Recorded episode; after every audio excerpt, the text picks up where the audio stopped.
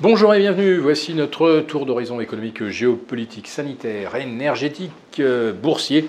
Nous sommes le mercredi 18 janvier et pour comprendre comment tourne la planète finance, c'est sur la bourse au quotidien, nulle part ailleurs. L'épisode du jour s'intitulera 12 sur 13. Beau travail les algos.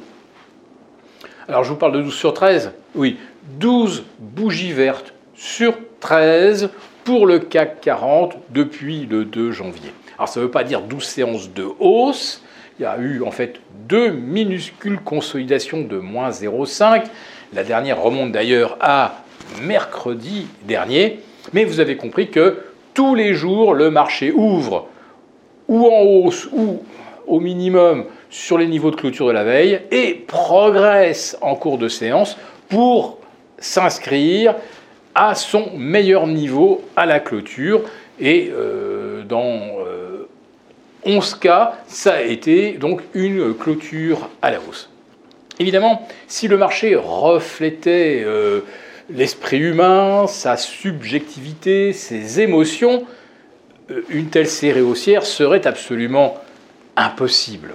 Donc nous sommes bien confrontés, ou nous avons bien là la preuve de la prédominance des algos dans la construction de la hausse. justement, c'est ce phénomène de construction qui est très important.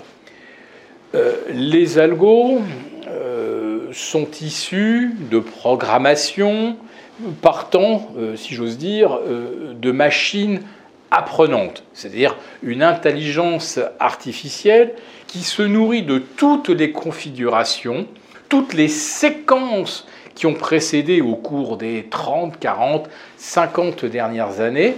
Et l'intelligence artificielle essaye de deviner en quelque sorte quel est euh, euh, le scénario le, plus probable. Mais en fait, elle ne fait pas que ça, l'intelligence artificielle. Elle s'arrange que, justement pour que le euh, parcours soit le plus conforme au modèle. Ce qui signifie qu'à force d'intelligence artificielle, on finit par euh, essayer, enfin l'algo finit par essayer de construire une tendance sans aucune aspérité. Puisque finalement, si la tendance haussière est vraiment établie, eh bien, on peut complètement se passer des consolidations intermédiaires. Et c'est exactement ce qui se passe. Ce qui fait qu'il n'y a jamais, en fait, euh, comme on appelle ça, des, des, divergences ou de moins en moins, puisque chaque retracement est immédiatement pour coller au modèle global qui est le plus haussier et qui est le plus parfaitement régulier. Donc vous avez bien compris que l'intelligence artificielle a complètement remplacé euh, l'intervention humaine dans les marchés, mais pas seulement au niveau de euh, l'évolution au quotidien, puisque vous savez que l'homme est évidemment incapable euh, de faire du trading à la milliseconde, donc ça fait très longtemps, depuis 2006 que le, trading, algorithmique remplace la main de l'homme, mais là, ça veut dire que même l'intelligence de l'homme, ses jugements sont complètement balayés, quelle que soit l'actualité.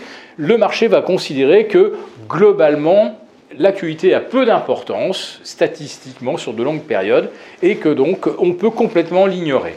Et nous en sommes donc là, effectivement, à un marché qui ignore totalement le contexte un CAC 40 qui revient aujourd'hui au-delà des 7100, avec un CAC 40 Global Return, celui qui agrège les euh, dividendes, qui atteint maintenant 21 000, pardon, 20 860, tout près des 21 000, qui sont son record absolu. Oui, nous sommes aujourd'hui à 0,6 ou 0,7% d'un record absolu sur le CAC 40 GR, avec des taux passés, vous avez bien sûr vous, l'avez déjà entendu, passer de 0 à 250 points euh, sur euh, l'euro, de 0 à 450 sur euh, le marché obligataire américain, une croissance passée de 7 à 1 ou 1,5 et avec une guerre qui n'est toujours pas terminée. Donc comment peut-on remonter au sommet? Eh Bien tout simplement par des phénomènes de construction.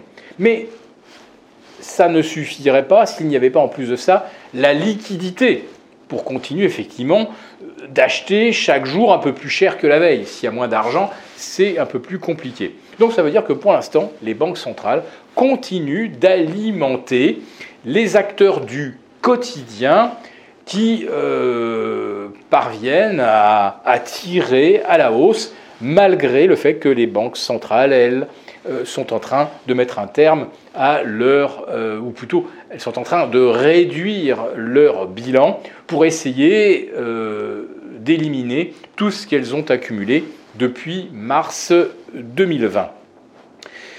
Et ce qui est le plus surprenant, c'est que nous arrivons à un point extrêmement délicat aux États-Unis, où le plafond de la dette est atteint.